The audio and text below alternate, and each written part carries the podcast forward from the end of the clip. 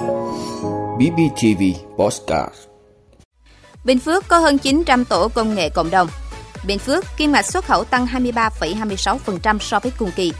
Mưa dông từ Bắc vào Nam, trên biển có nơi gió giật cấp 8, cấp 9.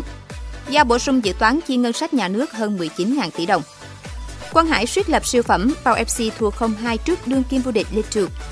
Italy triển khai tiêm mũi vaccine COVID-19 thứ tư cho người trên 60 tuổi. Đó là những thông tin sẽ có trong 5 phút trưa nay ngày 13 tháng 7 của BBTV. Mời quý vị cùng theo dõi. Thưa quý vị, chuyển đổi số phải bắt đầu từ người dân, lấy người dân làm trung tâm, làm cho người dân thấy công nghệ mang lại lợi ích thiết thực. Để hỗ trợ người dân về công nghệ số, Bình Phước đã thành lập hơn 900 tổ công nghệ số cộng đồng. Toàn tỉnh hiện có 111 tổ công nghệ cộng đồng cấp xã với 1.080 thành viên, 845 tổ công nghệ cộng đồng ở các ấp với 5.426 thành viên.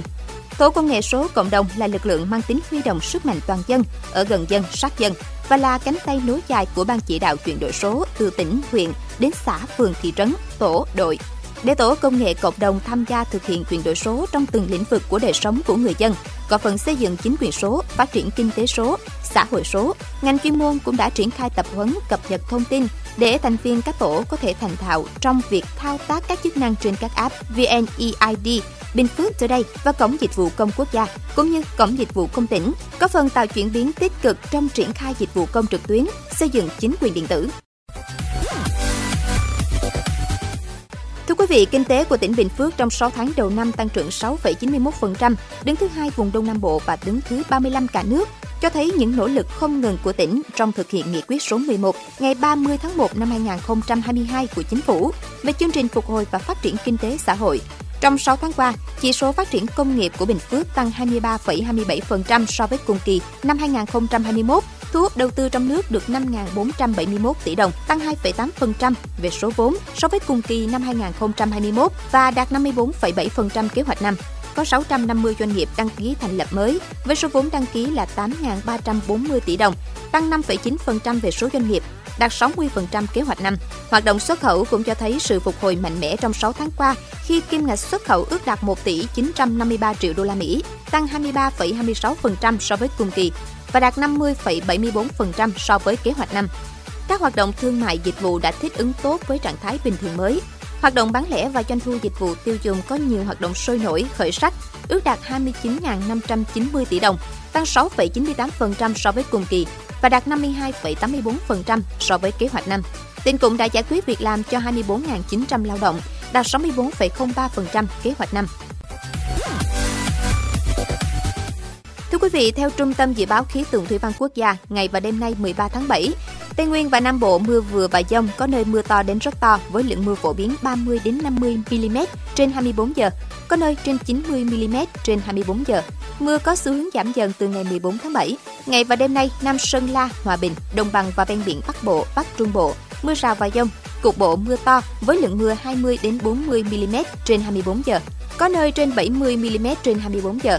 Trung và Nam Trung Bộ mưa rào và dông, cục bộ mưa to. Thời gian mưa tập trung vào chiều tối và đêm với lượng mưa 10 đến 30 mm trên 24 giờ, có nơi trên 50 mm trên 24 giờ. Trong mưa dông đề phòng lốc xét mưa đá và gió giật mạnh. Nguy cơ cao xảy ra lũ quét, sạt lở đất ở Tây Nguyên và ngập úng tại các khu vực trũng thấp.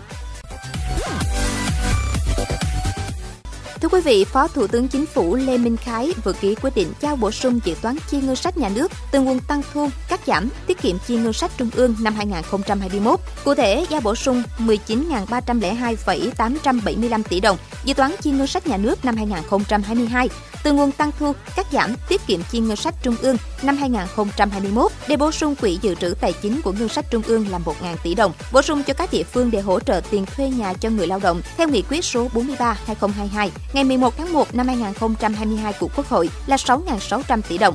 Bổ sung cho Bộ Quốc phòng theo số thu từ tiền sử dụng đất quốc phòng đã nộp ngân sách nhà nước năm 2021 để xây dựng, cải tạo, nâng cấp, sửa chữa và tăng năng lực sản xuất cho các doanh nghiệp quốc phòng là 500 tỷ đồng. Bổ sung cho Bộ Công an kinh phí thực hiện sản xuất 30 triệu thẻ căn cước công dân có gắn chip là 1.141,875 tỷ đồng.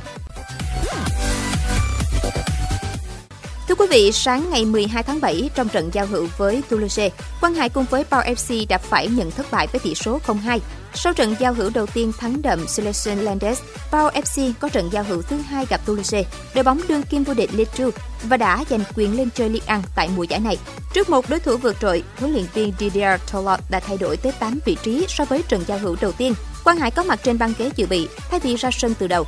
Toulouse với đẳng cấp của nhà đương kim Ligue 2 đã thi đấu hoàn toàn lấn lướt nhưng cũng phải đến những phút cuối của hiệp 1, đội bóng này mới có được bàn thắng khai thông thế bế tắc nhờ công của Rato. Bước sang hiệp 2, cả hai đội bóng đều có những sự thay đổi về nhân sự. Pau FC quyết định tung Quang Hải vào sân và chỉ mất ít phút, tiền vệ người Việt Nam đã để lại dấu ấn. George nhận đường chuyên dài để thoát xuống cấm địa, rồi nhả bóng lại cho Quang Hải rút từ tuyến 2. Tiền vệ 25 tuổi, duỗi mu đá một chạm, đưa bóng vọt xa trong gang tấc. Những phút sau đó, dù hết sức nỗ lực, thế nhưng Pau FC không thể có được bàn gỡ. Thậm chí trước khi trận đấu khép lại, Toulouse còn có được bàn thắng thứ hai do công của Jean ấn định chiến thắng 2-0 cho đại diện liên 1. Thưa quý vị, Bộ trưởng Bộ Y tế Italy cho biết nước này sẽ sớm bắt đầu chiến dịch tiêm mũi vaccine COVID-19 tăng cường thứ hai, mũi vaccine thứ tư cho tất cả người dân trên 60 tuổi. Theo Bộ trưởng Bộ Y tế Italy Roberto Speranza, việc tiêm mũi vaccine COVID-19 tăng cường thứ hai được đưa ra sau khi nước này nhận được đèn xanh từ các cơ quan y tế của Liên minh châu Âu. Khuyến nghị của cơ quan y tế châu Âu được đưa ra hôm 11 tháng 7 trong bối cảnh ca nhiễm COVID-19 và nhập viện trên khắp châu Âu gia tăng, dự kiến sẽ thúc đẩy các quốc gia đưa ra quyết định đẩy nhanh các chiến dịch tiêm chủng vaccine vốn đang chậm lại trong những tháng gần đây. Bộ trưởng Speranza cho biết, chính phủ Italy đã giao cho 20 cơ quan hành chính khu vực ở nước này bắt đầu chiến dịch tiêm mũi vaccine thứ tư sau khi cơ quan quản lý dược phẩm Italy chấp thuận. Tất cả các bằng chứng khoa học cho thấy rằng mũi vaccine tăng cường có thể bảo vệ rất nhiều người, đặc biệt là những người cao tuổi, khỏi nguy cơ phải nhập viện.